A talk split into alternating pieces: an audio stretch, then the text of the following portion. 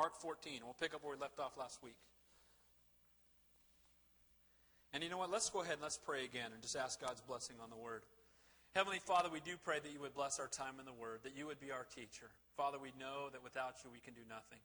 So, Lord, I just ask that man would decrease, that your spirit would increase, that our hearts would be open and ready to hear. We ask all these things in your holy and precious name we pray. Amen. Now, last week we looked at, just to summarize and catch you up, we looked at the end of chapter 13, which talked about the second coming of Jesus Christ. And if you don't know it, the reality is that Jesus Christ is coming back. And, and I believe that he's coming back soon. The way we know that, we saw it in the text last week. It said to beware of the birth pangs, the things that will happen before his second coming.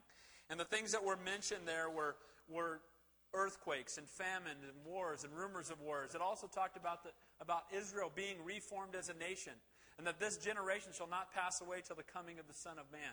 My belief is that the generation that saw Israel become a nation in 1948 will see Jesus Christ come back. Again, that's my opinion, but the reality is that three things he said in that end of 13 is he said to watch, be ready, and to pray. You know, as Christians, we need to be watching and be ready that Jesus Christ could come back tomorrow. Amen? He could come back tomorrow. We need to live our lives with a sense of urgency. The Bible says today is the day of salvation. The second thing that we looked at last week is we looked at three different groups and their reactions to Jesus Christ. In the first part of 14, we saw the priest. The priests and the scribes are a picture of the religious people of the day. They were the ones that wore the black robes. They were the ones that people paid homage to and said, oh, that guy is so religious. And you know what? These three groups that we look at are really, I believe, typify the world today. These very religious people were people that trusted in religion but didn't know what it meant to have a relationship with Jesus Christ. You know, you can be as religious as you want to be, but you must have a relationship with the King of Kings and the Lord of Lords if you're going to go to heaven. Amen? It's not about, you know, keeping rules. It's not about how many rituals. It's not about how often I go to church. And though those things are good, the reality is that we must know, not just know about, but know Jesus Christ intimately and personally. Well, the scribes and the, and the Pharisees did not know him. And it says that they wanted to kill him. They wanted to put him to death. Much like religion today is trying to put Jesus Christ to death. You know, it's all about, it's become a religious country club in a lot of places where it's not about Jesus anymore. It's become a place where people go. It's like, might as well be the Elks Club. Then we saw, second of all, we saw Judas and his reaction to Jesus Christ. And his reaction was that he walked with Jesus for three years. He walked with him, he heard him teach, he saw him perform miracles. But at the end of three years, what was Judas, reaction to Jesus Christ? He betrayed him for the price of a slave. He sold Jesus out for the fleshly things of this world. The same thing is happening in the world today. There are many people that have been exposed to Jesus Christ. They've heard his word be taught, but yet they've chosen the fleshly things of the world over Jesus Christ. And then lastly, we saw the example of a woman by the name of Mary. And what an awesome picture she is. She's the one that took her most valued possession and worshiped the Lord with it. We talked about last week how she had an alabaster flask full of oil. Alabaster was a very precious stone, and it was hewn out to, to carry very fragrant oils and perfumes. And this was worth probably about a year's wages. And she took this most valuable thing that was to be her dowry, that was to be for her wedding day. And when Jesus came to her home, she went in and she broke that flask of oil and poured it out all over his feet and upon his head. And then it says that she took her hair down. Now, in those days, the Bible says that a woman's hair is her crowning glory. And she removed her glory to wipe Jesus' feet. She said, It's not about my glory, Lord, but it's about your glory. That's the heart of true worship. Then it says that as she, she did that, that she wept and she cried tears and she worshiped him and she didn't care what anybody else thought. It would have been scandalous. We know that some of the apostles, Judas in particular, said, You know, what a waste. We could have sold that and given the money to the poor. But their motives really were to get the money for themselves. And we see there that she didn't care about money. She didn't care about the things of the world. She saw Jesus was there. And she said, You know what, Lord, you're what it's all about. And that's the true heart of a believer. It's someone who's desperate for God. It's someone who loves God above all else. Jesus Christ is not just to be first in our life, He is our life. Amen? Philippians 1.21 says, For me to live is Christ and to die is gain. And you were created in the image of God to have a relationship with God. And everything else is just a distraction. You know, we're here. God gave us, God wants us to go do our jobs. God wants us to work. He wants us to be good neighbors and good friends and all those kinds of things. But the reality is that when this time has come and passed, only what we've done for Christ will last. Amen? Everything else will pass away. But what we do for Him will endure forever. So she worshiped Him in spirit and in truth. She was humble. She was broken. She was awe and she was in awe. And what I love about it is the Lord looked at her and it blessed him. I talked about last week how one of my favorite words is daddy, because I love being a daddy. And I love my children to, just to the depths of my soul. I, can, I can't even explain it, and those of your parents, you know what I'm talking about. And I love when my kids crawl up in my lap and call me daddy and want to be near me. And you know what? Our Heavenly Father is the perfect daddy. Amen? He's called Abba Father. And He desires that we have that personal, personal and intimate relationship with Him. May we worship Him with the heart that Mary had. So we're going to pick up tonight beginning in verse 12. And we're going to leave off. So we looked last week. We looked at the plot to kill Jesus. Then we saw Mary worship at his feet, and then then Judas agrees to betray Jesus for the price of a slave. So we're going to pick up there by looking at a feast, a great feast. And the feast was called Passover. So let's begin in verse 12. Now, on the first day of unleavened bread, when they killed the Passover lamb, his disciples said to him, Where do you want us to go and prepare that you may eat the Passover? Now, we're first going to look at the preparation for Passover. Now, they killed the Passover lamb. This was always on a set day, and this had been done for hundreds of years. Passover was remembrance of what? Who remembers? What was it remembrance of? Deliverance out of bondage in Egypt. And Passover was when, and if, if, you saw Ten Commandments, right, you saw the movie, right, that was a, a, dramatized version of it. But what happened was the angel of death came down, and those who had painted the blood on, on both sides of the doorpost, on the top and at the bottom, a picture of the cross, those who had painted that blood there, the blood of a firstborn spotless lamb, the angel of death passed over, and they were delivered. And again, a picture of what Jesus did for us on the cross, that those of us who have accepted him as Lord and Savior, when the angel of death comes, he will pass over us as well. So Passover was a remembrance for hundreds of years by the Jews, remembering back to that time when they were delivered out of the bondage in Egypt. And so they were celebrating Passover. And so he says, the day that they killed the lamb, that was on the 14th day of Nisan, which is a, a, a, day in the calendar. And it says, on that day when they killed the lamb, they came to the Lord and said, Where should we go and prepare? Now, after the lamb, now here's, here's the interesting part to me. They had to go out and find a lamb that was spotless. We know that Jesus showed anger in the temple when he went in and he saw them turning his father's house into a den of thieves because they were selling animals at a huge profit. And they were selling animals that were lame and things like that. And the Lord just turned the tables over and it grieved him. But the reality is that when they had Passover, they had to go out and find a firstborn spotless lamb. Now imagine this. We read through this sometimes real quickly and we don't think about it. But can you imagine going out and getting a lamb? And lambs, how many of you ever petted a lamb before? Or you've gotten near one? They're the the kindest, most gentle animals you're ever going to see. You go pet them and. I mean, they're no, they're, they're, you're not worried about them, right? You're not, they're no big threat. They're sheep, right? And they're babies, they're little lambs, and you pet them, and they're just real soft. Now, can you imagine going out and getting that lamb, and then taking that lamb and looking at it in its eyes and seeing, brushing its soft coat, and then holding its, its face in your hands, and then slitting its throat? And that's exactly what they did with the Passover lamb because they had to make sacrifice. They took that blood and they sprinkled it on the altar, which was a representation of the coming Messiah, the one who would come to pay the price. And they didn't fully understand. They just knew that the law of Moses said that this is what we're supposed to do. This is what the law says we're supposed to do. So we're supposed to take this lamb. Can you imagine looking into that lamb's eyes and realizing that the lamb's throat was not being slit because of something it had done, but because of something you had done? It's, it was giving its life because of your sin, because of your wrongdoing. This perfectly spotless, sinless lamb was paying your price. Now, when they would do this ritual and when they would do this, this sacrifice every year, they had no idea what it fully meant. Jesus is going to teach us tonight exactly what it meant. The first day of unleavened bread, unleavened bread was a week, it was a week-long feast, again a representation of the deliverance from bondage when they ate unleavened bread. Unleavened is a representation of being without sin. After the Passover and the blood's been shed, then we are without sin. Again, they didn't fully understand it. They knew it was a ritual they were to uphold, and they did it. But they didn't understand. It was all pointing to Jesus Christ. So the, they, they killed the animal, and he said, Where do you want us to prepare? Now, apparently, I believe they're still in the home of Mary and Martha where he had been anointed with the oil. And they're still there, but Passover had to take place in Jerusalem. It was the only place that you could go and truly uh, have the feast and make the sacrifice. Now, isn't that interesting? Because where was Jesus crucified? In Jerusalem, just outside the city. So the only place that the Passover could take place was in the only place where Jesus Christ was going to die. It had been appointed before the foundation of the world that Jesus Christ would die there. So he says to him, Where do we go that we may eat the Passover? Verse 13. And he sent two of his disciples. We know from companion text that it was Peter and John. And he says to them, Go into the city, and a man will carry and meet, a man will meet you carrying a pitcher of water. Follow him. So he says, Go and find a man carrying a pitcher of water. Now, what's interesting to me is repeatedly we see that Jesus Christ is fully man, but he's also fully God. Amen? How many of you could send somebody and tell them what's going to happen when you, you can't do it because you're not God? Amen? There's two facts that are absolutely true.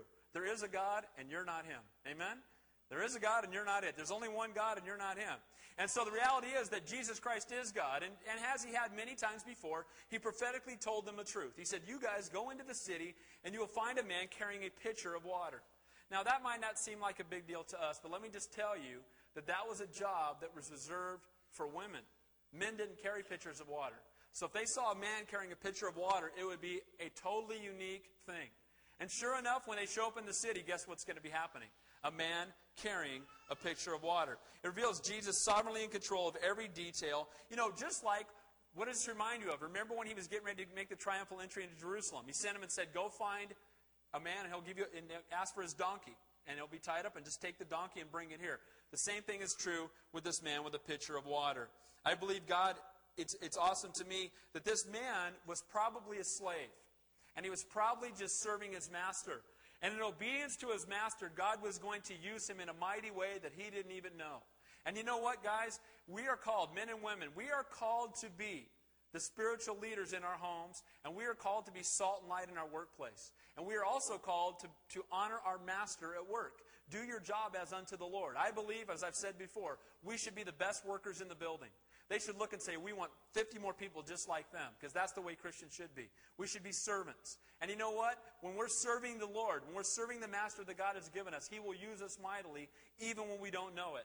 This man was just serving his Master, carrying a pitcher of water, and God was going to use him mightily. I believe God has a special reward for those who serve Him in secret. Verse 14.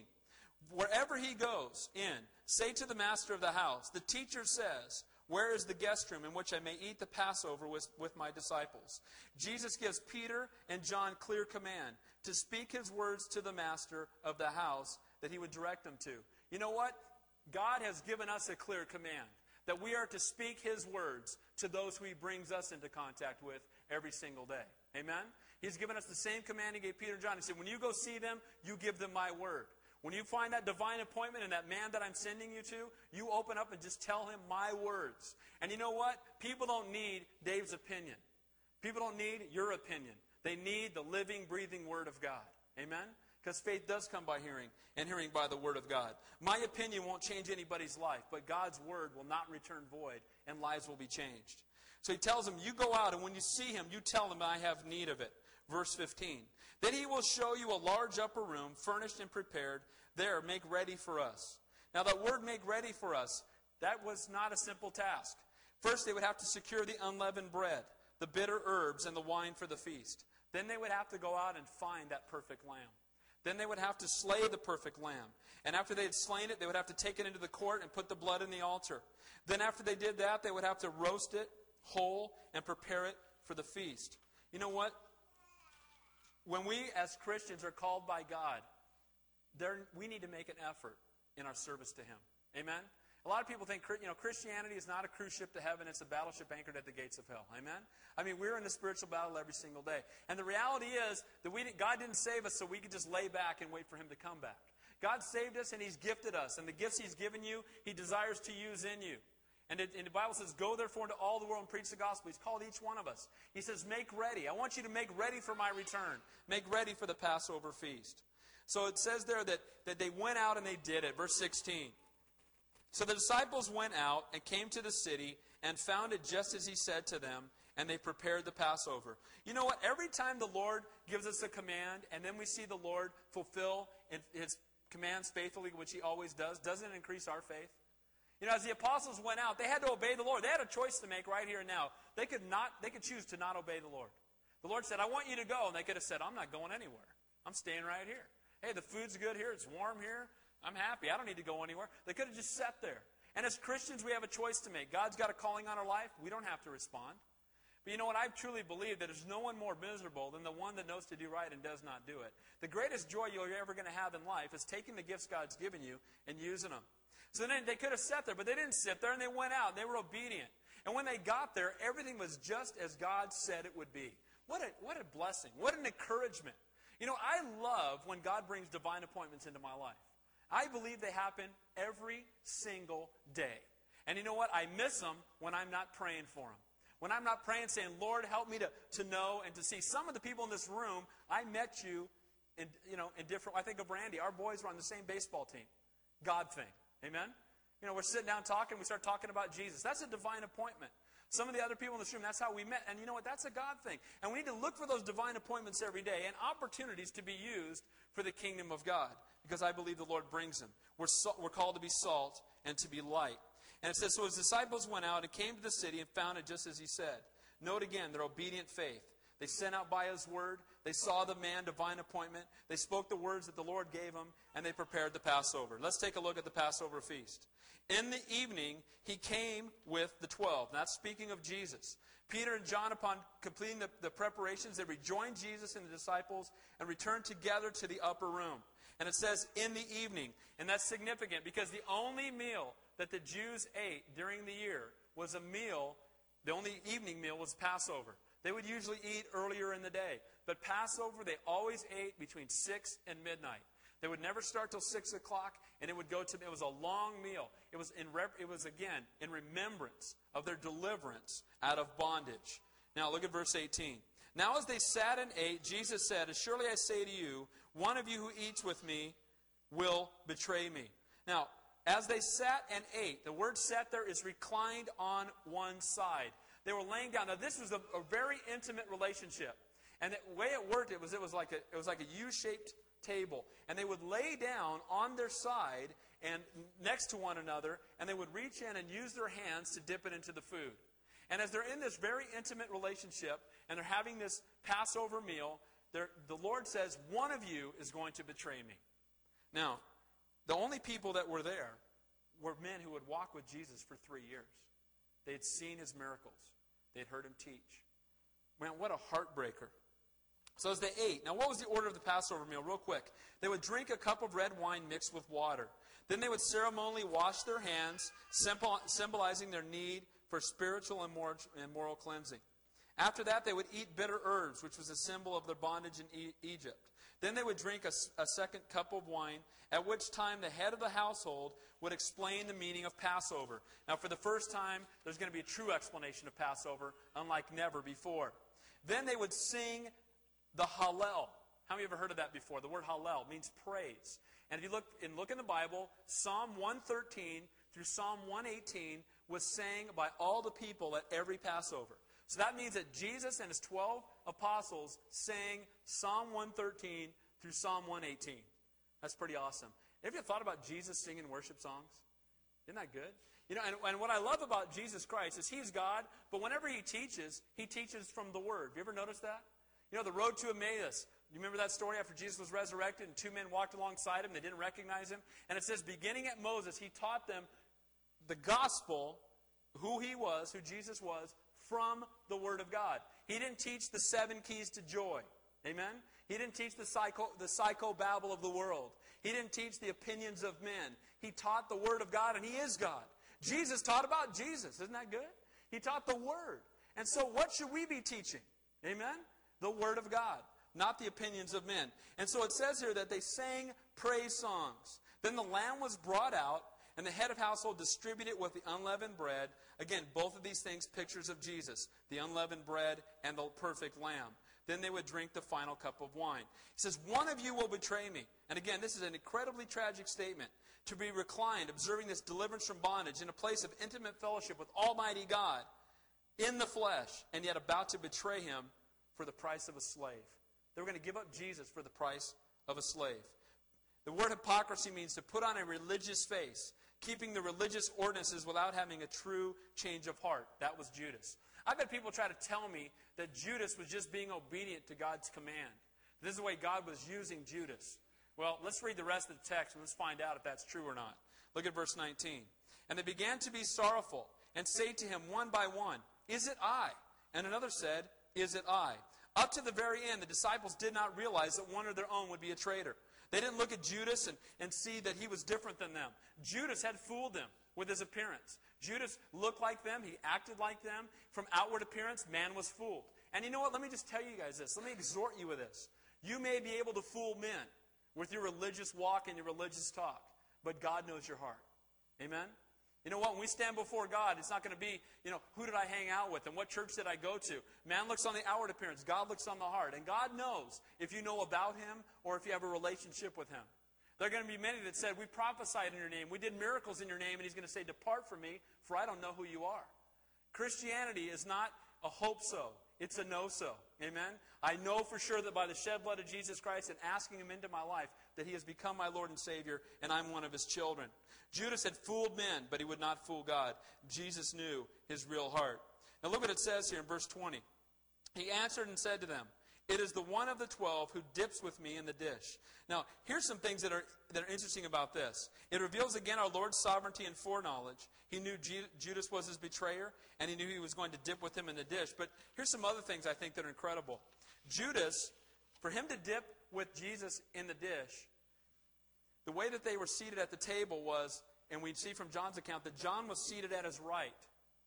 And three people would share a dish. So that means the only other person that was next to him was Judas. And do you know that the place that was elevated as the seat of honor was on the left side? So you know who was seated in the place of honor at the Passover feast? It was Judas. And you know what that shows me? It shows me that up to the very end, Jesus loved him. Up to the very end, he put him in a place of honor. Up to the very end, he washed Judas's feet. That's what Jesus did. It's a picture of God's grace. So the other disciples saw no difference in him, a testimony of our Lord's patience and love. And though Judas lived with him, he ate with him, he traveled with him, he was not a true follower of Christ. Again, many may fool men, but they will none, none will fool God. You know, your position in the eyes of men is meaningless. A lot of times we think it's important. You know, people will talk about how many people work for them. I have 40 people working for me. I have 20 people working. I have about 800 people working under me, you know, whatever. And we think that there's some prestige in, our, in our, our how we're viewed by men. You know, we, we, we look at sports figures and we look at other people with, you know, titles after their name and we somehow want to elevate them and esteem them highly. But you know what? The way men view us is meaningless. Your spiritual position with our Lord and Savior Jesus Christ is everything. Amen? Who you are in Jesus Christ is all that matters. Nothing else does. And it says here, the one who dips his hand with me again, he had to be seated in that place of, of uh, honor, and he was sharing a bowl with Judas even before he died. Now it says here that a, picture of God's grace, he's saying, I still love you. But look what it says in verse 21. The Son of Man indeed goes, just as it is written of him. But woe to that man by whom the Son of Man is betrayed. It would have been good for that man if he had never been born. Now, let me ask you a question. Does that sound like Judas is being obedient to the will of God? He just happens to be a pawn that God's using to get his will done. It says there it'd be better for him if he had never been born. That's heavy. Now, we've seen God's grace and his continual love for Judas. We see God's mercy and his forgiveness. But you know what? God also is a God of righteous judgment. It says the Son of Man goes just as it is written of him. Jesus was not a victim. A lot of people think that Jesus, you know, they came and snagged Jesus and crucified him. I had a, a lady ask me one time, why did they call it Good Friday? They should call it Bad Friday. You know, because they took him and they killed him. That was Bad Friday. And I said, you know, if you, if you look at it from that point of view, you're right. It sounds like Bad Friday. But let me tell you something. Nobody killed Jesus. Jesus, nobody took Jesus. He freely laid down his life. Amen? He did it out of love for us. You know, when they came to arrest him, we're going to see this in a couple chapters. You know, he was up on a mountain and they came carrying torches. Let me ask you a question. If you're sitting on a hill and hundreds of people are coming out carrying torches, how hard is it to spot those people when they're coming? He saw them coming. Did he run? No, he didn't run because it was appointed for his time to die. When they came and they said, Are you Jesus of Nazareth? What did he say? I am. And what happened to all the people that came to arrest Jesus? They fell straight back. Boom, flat out. I am. The same, the same name for God that Moses heard in the burning bush. Tell me who sent you. He says, I am that I am. And when Jesus said, I am, because he is the great I am, what happened? All the men fall, fell over. Jesus could have spoke the word and smoked them all. But he didn't do that. Why? Out of his love for the people in this room tonight. Because he loved you so much, he'd rather die than live without you. He'd rather go to the cross and suffer and die that you might have eternal life. And that's exactly what he did. John 10 says, I lay down my life that I might take it up again. You know, Jesus, Judas's betrayal was prophesied. He knew it was coming. No one, it says, no one takes my life from me, but I lay it down of myself. I have power to lay it down. I have power to take it up again. This command I have received from my Father. When they came to take him again, he said the words, and they fell over. Woe to the man by whom the Son of Man is betrayed. It would be better for him if he had never been born. Where our Lord's grace and mercy is overflowing, there's a point in time when continued rejection of his grace results in judgment. You know what? Every single person, and people don't like to talk about it, but guess what? Hell is a real place. And Jesus talked about hell. And we've talked about it a couple weeks ago. There will be torment, darkness, separation from Almighty God for all eternity. Hell was created for the devil. And man has chosen to deny God and follow him. Every single person that spends eternity in hell will reject Jesus Christ over and over and over and over again before he goes there. Nobody will be tricked into hell. It's a choice that men make. Men say, I don't need Jesus Christ. I don't care what you did for me. I've got my own way. I'm going to go for my career. I want to strive after relationships. I've got other things I want to be my God. And when you deny Jesus Christ as Lord and Savior, then the consequences is the judgment of God. He'd been faithful, he'd been gracious, he'd been merciful, but his judgment came. And while Judas' sin may seem to be the most vile of all time, the same could be said of those who reject Jesus Christ today. It would be good if he or she had never been born. But you might say, well, wait a minute. But Jesus, but Judas walked with Jesus. He heard the words that he spoke. He witnessed his miracles. How could he betray him? Well, let me ask you something. Today we have the Word of God in our hands. Most of you have one sitting on your lap. We have the living, breathing Word of God. It's right here. We've got the completed revelation that even the apostles didn't have. We've witnessed his miracles. How many of you guys have ever seen a rainbow before? Anybody see a rainbow today? You know what? Didn't that blow your mind? What? Now, how did that happen? Let me tell you how it happened. God's promise to mankind that He would never flood the earth again. And everybody wants to explain away the rainbow. I see rainbows, I'm like, that's the hand of God. When you look up in the stars in the sky and you see creation, that's the hand of God. I took anatomy class in college, and when you see how complex our bodies are, it's a mind blower. And that's the hand of Almighty God. We have the Word of God. We've witnessed His miracles. And you know what else? His Holy Spirit is drawing every single one of us. How can men today reject him? How can they be involved in religious rituals or self righteousness or pursuit of riches or be puffed up with their own knowledge? You know what? We need to be broken and desperate in need of our Savior. Amen? If we think we can get there on our own, if we think we've got our own path, man, we're, we're going to face judgment. For all who reject him, it would be good for them if they had never been born. It says in John 13 that Judas went out and Satan entered him, and immediately it was night. And let me tell you right now, it's still night for Judas. He never saw the light of day ever again. And it's been night ever since, weeping and gnashing of teeth separated from Almighty God. Why? Because he chose his own way. He said, You know what, Lord? I don't need you. You know what? When you wonder what you're worth, your value is determined by what someone's willing to pay for you. And what was paid for you was that the Son of the living God himself died that you might have eternal life. You are so valuable. You are his treasured possession. Now look what it says here. He's going to take the, what is the last Passover and create the first of the Lord's Supper. And that's what we're going to take tonight, is communion. Now take a look here, beginning in verse 22. And as they were eating, Jesus took the bread and broke it and gave it to them and said, Take, eat, this is my body. Now understand, up until this point, they didn't know it was his body. They knew it was unleavened bread. They knew it represented sinlessness. But they didn't understand that it pointed to the body of Jesus Christ. So, for the very first time, as they're sitting around this table, he's opening up their eyes to what this Passover meal has really been all about for all these hundreds of years. It's not by chance that Jesus' last night on earth, he's taking Passover, which would become the Lord's Supper. It was appointed before the foundation of the world that he would die on this very day. And they had been observing it all this time without realizing and understanding what it really meant. But Jesus Christ was making it clear to them. So it says here, he, it says next, he says, Take, eat, this is my body. Then he took the cup, and when he had given thanks, he gave it to them, and they drank it. And he said, This is my blood of the new covenant, which is shed for many. So, first he gives them the bread. And when they eat the bread, they ate it with the lamb. And the lamb was a representation of who? Jesus Christ. Who's the bread a representation of? Jesus Christ. The blood's a representation or picture of his redemptive work that was about to happen on the cross. Now, the Bible says very clearly that without the shedding of blood, there can be no remission of sins. I think it's interesting when you go all the way back to the beginning in Genesis. When Adam and Eve sinned, what did the Lord do to cover them up? He killed an animal. Do you know that prior to that, animals weren't eating each other? Nothing had died. Everything was going to live forever. They tried to cover themselves up with fig leaves. That didn't work. They were ashamed of their sin. And what did the Lord do? It said the Lord slayed an animal and covered him up with the animal skins. So, all the way back in Genesis, the first time we see bloodshed anywhere in the Bible, it's the shedding of blood for the covering of sin. Amen? So, you see it beginning in Genesis, and it ties all the way in to the end of the Bible. And so, here he's telling them that this is the blood of the new covenant.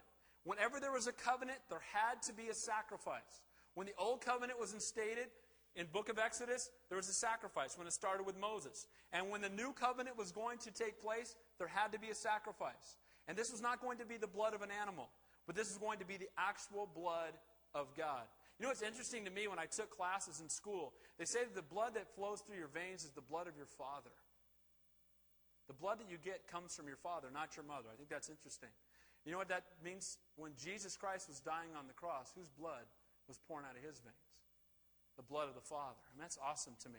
And so, you know, and that's not by chance, it's scientifically that's a fact. So, so here he is, and his blood is being shed, and he's telling them this is for the new covenant. The bread is his body, a picture of his love and his suffering. And, his, and the wine is his blood, a picture of his redemptive work. And again, ratified through his death upon the cross. Ephesians 1 7 says, In him we have redemption through his blood, the forgiveness of sins, according to the riches of his grace. Verse 24. And he said to them, This is my blood of the new covenant, which is shed for many. Surely I say to you, I will no longer drink of the fruit of the vine until that day when I drink it new with you in the kingdom of God. When they did the Passover, they drank wine a total of four times. This is the third time they're drinking wine and having the bread. There was one more time that the wine was to be drank at the very end of the meal. And the Lord said, I'm not going to drink that last cup of wine with you. Because when we drink that cup, we're going to drink it together in the kingdom of God. Amen? I'm looking forward to that day. How about you? You know, isn't that awesome, though, when they're, when they're going through these rituals? It's all pointing to Jesus Christ. It's pointing to his death on the cross. It's pointing to his redemptive work. It's pointing to the new covenant. And then it's pointing to the day when we will enter into his presence forever and ever and ever. Each one of us, in both remembrance and celebration for what Christ has done for us, is when we take, when we take the elements tonight. He points out both the immediate cleansing and forgiveness of sins and the future reward and the glory to come. And again, I'm looking forward to that day. Now, God has made a covenant with man, but I want you, I want you to understand something. The word covenant there does not mean that there's equal parts being done by two sides. The word covenant there means that one side has done it all and the other person only has to accept it. And you know what? Jesus Christ did it all. Amen? And now it's our choice to either accept him or to reject him. In Christianity, those are the only two choices we have in our walk with God. Amen? You either accept Him or reject Him. You either know Him or you deny Him. You cannot be kind of a Christian. You either are born again, filled with the Spirit of living God, in love with Him, or, you, or you're denying that He exists by your very actions, by not accepting Him as your Lord and Savior.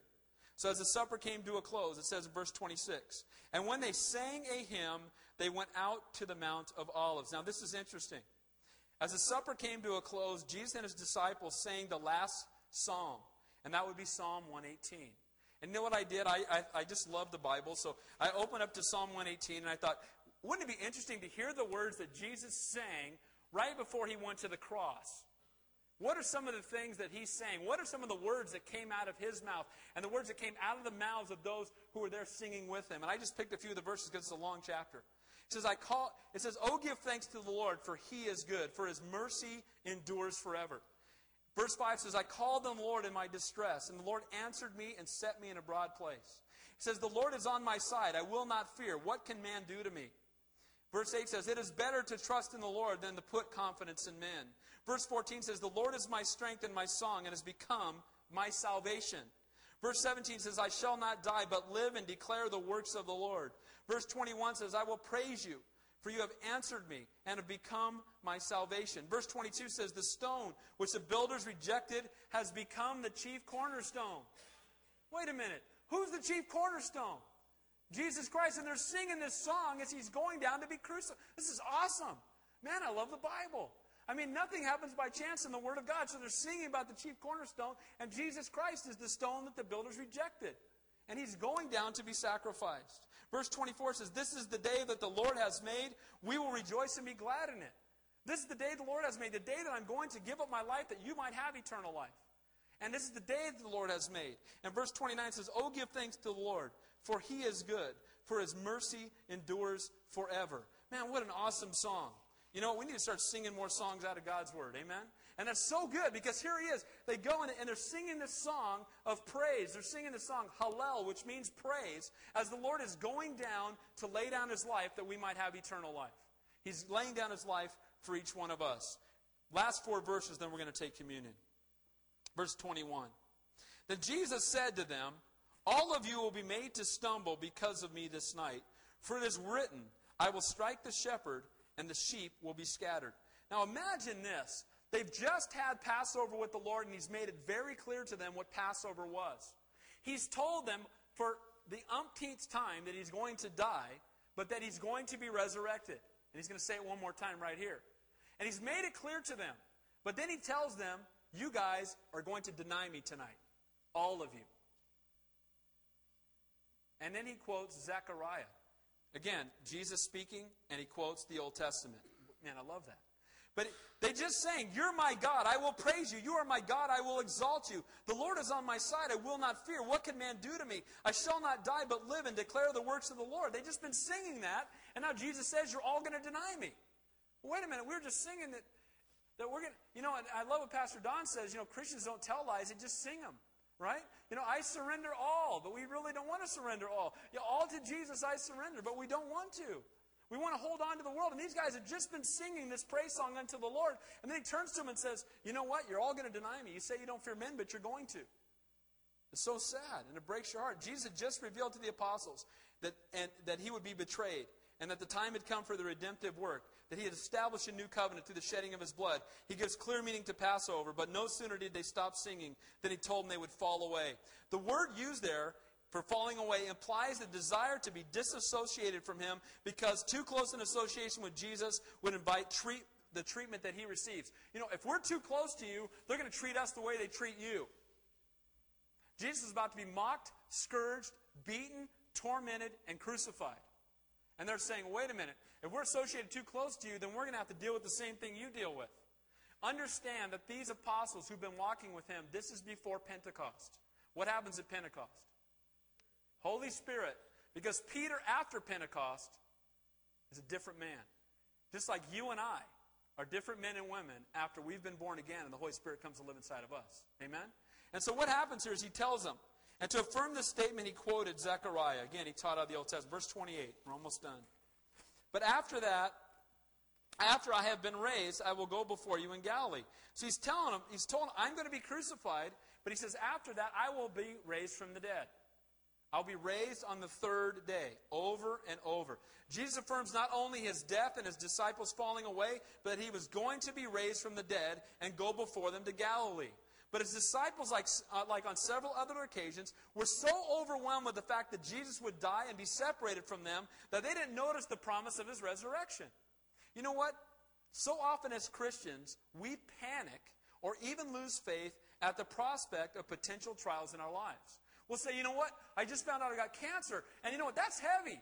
And we've got people in our church that have gone through cancer in the last six months. We've got some that I'm praying for every single day right now. And sometimes we want to panic and say, wait a minute, this isn't right. This isn't fair. You know, I just, I, you just lost your job. Oh no, what am I going to do? And we panic because we see the trial. And we don't realize that God will use the trial for His glory. Amen? God is going to use His death that He might be resurrected. The resurrection couldn't happen unless he died in the first place. Amen? He had to die. And, the and you know what? Your growth spiritually cannot happen unless you go through those trials. Count all joy, my brethren, when, not if, when you fall into various trials. And so when the trial comes, we panic. And you know what? That's what the apostles did. They go, oh man, you're, you're going to die. All that, oh, and they panic. They don't hear the part about the resurrection. You know, the Lord has promised us many things. With little or no thought for spiritual growth and a testimony to others. Think about this. What about the leper? Was he suffering? Did he go through a trial? You know what? No disease, for the most part, can touch leprosy. Pieces of your body start falling off. You're, you basically are dying while you're alive. You start decaying. You're, and not only that, it's so vile that everybody around you treats you like a leper, right? I mean, they say, they say you know, unclean anytime you come near them. You're, you, don't, you lose your ability to go to church. You can't enter the temple anymore. You don't have any friends anymore. You're, a, you're an outcast. And you have to go and live among the lepers. Nobody wants to be anywhere near you. Can you imagine the torment of that trial? But can you imagine the blessing that after Jesus Christ touched that leper, and I love the fact that he touched him because nobody else wanted to, amen? And Jesus Christ went up and touched him, and the leprosy went away. And what an awesome testimony to be able to say, I used to be a leper, but now I've been made clean. That guy was a walking testimony 24 7. If you used to have leprosy and now you're walking around and you're all clean, people are going to go, What happened to you? Amen? What? He had to go through the trial that God might be glorified. And as Christians, we're going to have to go through difficulties and trials that God might be glorified. Amen? What about Lazarus? Did he go through a trial? He got sick and he died, right? He was dead. They put they wrapped him up and stuck him in a cave, man. That's a trial, right? But you know what's awesome? is he didn't stay dead. And I love the fact that Jesus came and said, Lazarus, come forth. And he came hopping out of that place, right? He came hopping, and they had to unwrap him. But let me ask you a question. Because of the trial, was Lazarus a testimony? I mean, if you went to someone's funeral and then they showed up at work on Monday, that would probably be a testimony. Amen? If someone died on Friday and then he comes walking into, wait a minute, what? I mean, you'd be like, nobody would be working. They'd all say, wait, didn't we? Was I sleeping? Did he? He died, right? I mean, everybody would be. Uh, you can't, this is impossible. Lazarus was such a walking testimony that it says that the scribes and the Pharisees wanted to kill him. You know why they wanted to kill him? Because everywhere he went, everybody went, "That guy used to be dead. What happened to you?" Oh, it's Jesus.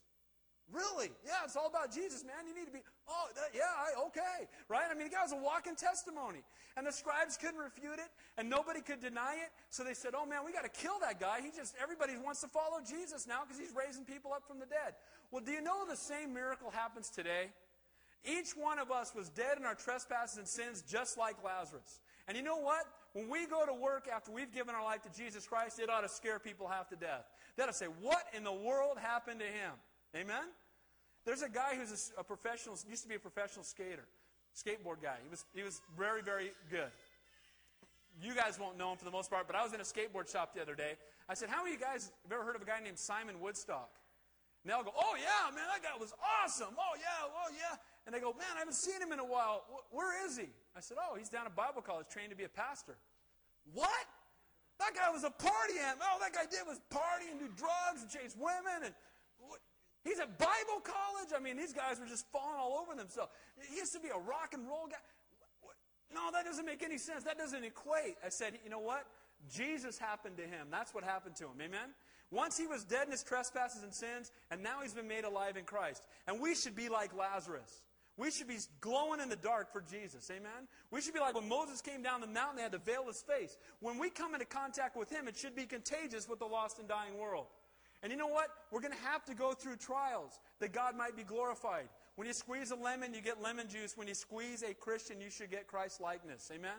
When we go through trials, people are going to be watching. People are going to be seeing what happened to us. And we should be a reflection of our Lord and our Savior. What about your life? When you lose your job, God can use it to get your eyes off of your own sufficiency and get your eyes on His sufficiency. Amen? Real easy to be have faith when there's a lot of money in the bank account. What happens when you lose your job and all of a sudden, oh, I don't know what the, uh oh, where are we going to get the pay? You know, the Lord has promised that He will provide for you. That doesn't mean you're going to be driving a Mercedes and living in a $10 million house necessarily. He says He'll provide for your needs, not your wants. But the reality is, when you lose your job, doesn't it drive you to your knees? Don't you stop trusting in yourself and start trusting in Him? It's exactly what happens. What about if you get an illness, cancer, things like that? It causes us again to get on our knees. But even with the numerous promises that Jesus would raise from the dead, Three days later, when he rose from the dead, and they came and told him that he rose from the dead, what did they say? No, he didn't. They came and said, We saw him. He's risen from the dead. Oh, what have you been drinking, Mary? What, what are you drinking? He's dead. We were there. We saw him. He told them over and over and over he'd be risen from the dead, and they missed it. May we not have that kind of faith. May we live lives where we, where we believe what Jesus has told us. Let's finish up. We're going to take communion. Verse 29. Peter said to him, Even if all are made to stumble, yet I will not be. He said, You know what? These other guys, you're right. They're kind of flaky. And they, you know what? I could see where they might stumble. And you know what? They might not make it. But I'm not going to. You know what, Lord? I'm, I'm, I'm right there with you. Right? Peter was, Peter was famous for being speak first, think second, right? Ready, aim, fire. That was Peter, right? But ready, fire, aim is what he did. He didn't aim, he just fired first. And so he was this guy who was so focused on, you know, hey, I'm going to make this happen. And he was trusting in his own ability. And you know what? A lot of times people say that as Christians, we need to be careful and pray for our area of greatest weakness. And I agree that that's true. But I'll tell you what I believe can be our greatest stumbling block. It's not our area of greatest weakness, it's our area of greatest strength. What I mean by that is the area where God has gifted you the most sometimes can become your stumbling block. Why? Because you're good at it. And you can start relying on you to get it done. You can start trusting in yourself. You can start saying, "Well, man, I'm good at that. I know how to, I know how to do that. I'll just make it happen."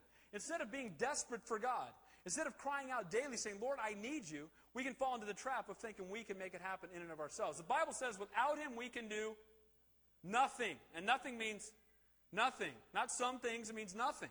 And so without him I can do nothing. So I need to be crying out to him in desperation every day, "Lord, I need your help." Because, Lord, without you, I can do absolutely nothing. Jesus said to him, Surely I say to you, today, even this night before the rooster crows, twice you will deny me. Three times. But he spoke more vehemently. If, you, if I have to die with you, I will not deny you. And they, all the other apostles said likewise. This is another time of Peter saying, Not so, Lord. And begins to tell the Lord, Well, no, no. These other guys might blow it, but even if I have to die, I'm not. I, am going to be able to. I'm going to stand strong because I'm a bold individual and I can do that. Now, again, Peter before Pentecost, he blows it. We'll see it next week. But guess what? Peter after Pentecost was crucified. How many of you knew that? He was crucified and he insisted upon being crucified upside down because he didn't feel he was worthy to be crucified the same way Jesus was. And you know what? That same man, now filled with the Holy Spirit, was willing to die for Jesus Christ. But trying to do it in and of his flesh, he failed. And us as believers, guys, if we try to do it in our flesh and in our might and in our own self control and our own strength, we're going to fail. But if we die to self and we allow Him to indwell us, then we can do it in the fullness of His Holy Spirit. My daughter, I don't know if she's in, I think she's upstairs. She's got a little bracelet. You've seen the ones that say WWJD. She's got one that says F R O G, frog. I'm like, frog? What is that? Frog. And she goes, Oh, Dad, it means fully reliant on God. So, oh, I like that frog. I like that. I'm going to give me some frog bracelets now. But it said, fully reliant on God. I mean, WWJD is a great, a great statement, but I, without Him, I can do nothing. I need to be fully reliant upon God all the time. I need to be broken and crying out in desperation for Him. And Jesus responds authoritatively and tells me he would deny Him. And Peter responds again and says, Not so, Lord. All the other apostles hearing it said, We won't fall either. Ironically, just a few hours after Peter says this, it says there he spoke vehemently and says, I will not deny you, like an authoritative way. The same word is used when they said, You're a friend of that Nazarene. You're a friend of Jesus of Nazareth. And he says, I am not. It's the same word. Isn't that interesting? So the same one, I will never deny you, and then I'm not a friend of his. It's the same word. So he was speaking the word, I'll never deny you, Lord, and a couple hours later, he's using it to say he had nothing to do with God. Why? Because he was trying to do it in his own flesh. If the worship team can come on back up here. Years later, the Holy Spirit Peter died, was willing to die.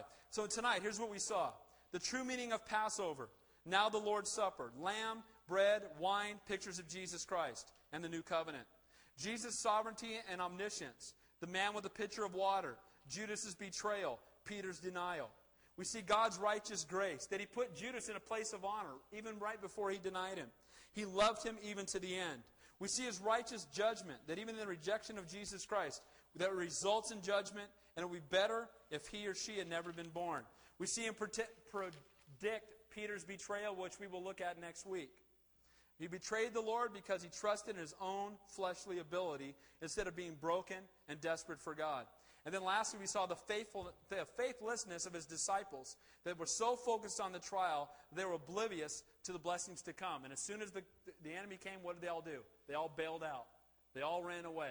I believe that in this country, as Christians, persecution will not get less, it's going to get greater. And you know what? I think we need a little persecution. You know why? Because persecution brings out those who truly love God. The Bible says, Blessed are you when they revile and persecute you. You know what? If you start getting persecuted for your faith, you'll find out who really loves God and who's been playing church. Amen? If they come in, if they came out tomorrow and said, anybody shows up for church on Sunday is going to jail, well, a lot of churches would be pretty empty. Amen? But you know what? I would hope that we would say, you know what? As for me and my house, I'm serving God. I don't care what happens. My, I honor the Lord above all else. So tonight we're going to take communion. And now hopefully we have a better understanding of what it is as Jesus described it tonight. The bread is a picture of his body which was broken for us. His body was broken. May we never take for granted that crucifixion was the most vile death you could die. You die of suffocation. It's a slow, torturous, painful death. And Jesus did that for you. That's how much he loved you. The wine, or the, in our case, the grape juice, is a representation of his blood, the redemptive work that he did for us on the cross. So as we take communion tonight, let's examine our hearts and say, Lord, just, you know, I want to be more like you, Lord, and show me the areas where I've fallen short. And Lord, I know that without you I can do nothing. And Lord, may I do nothing in my own selfish pride or in my own abilities. But Lord, may I be fully reliant on God.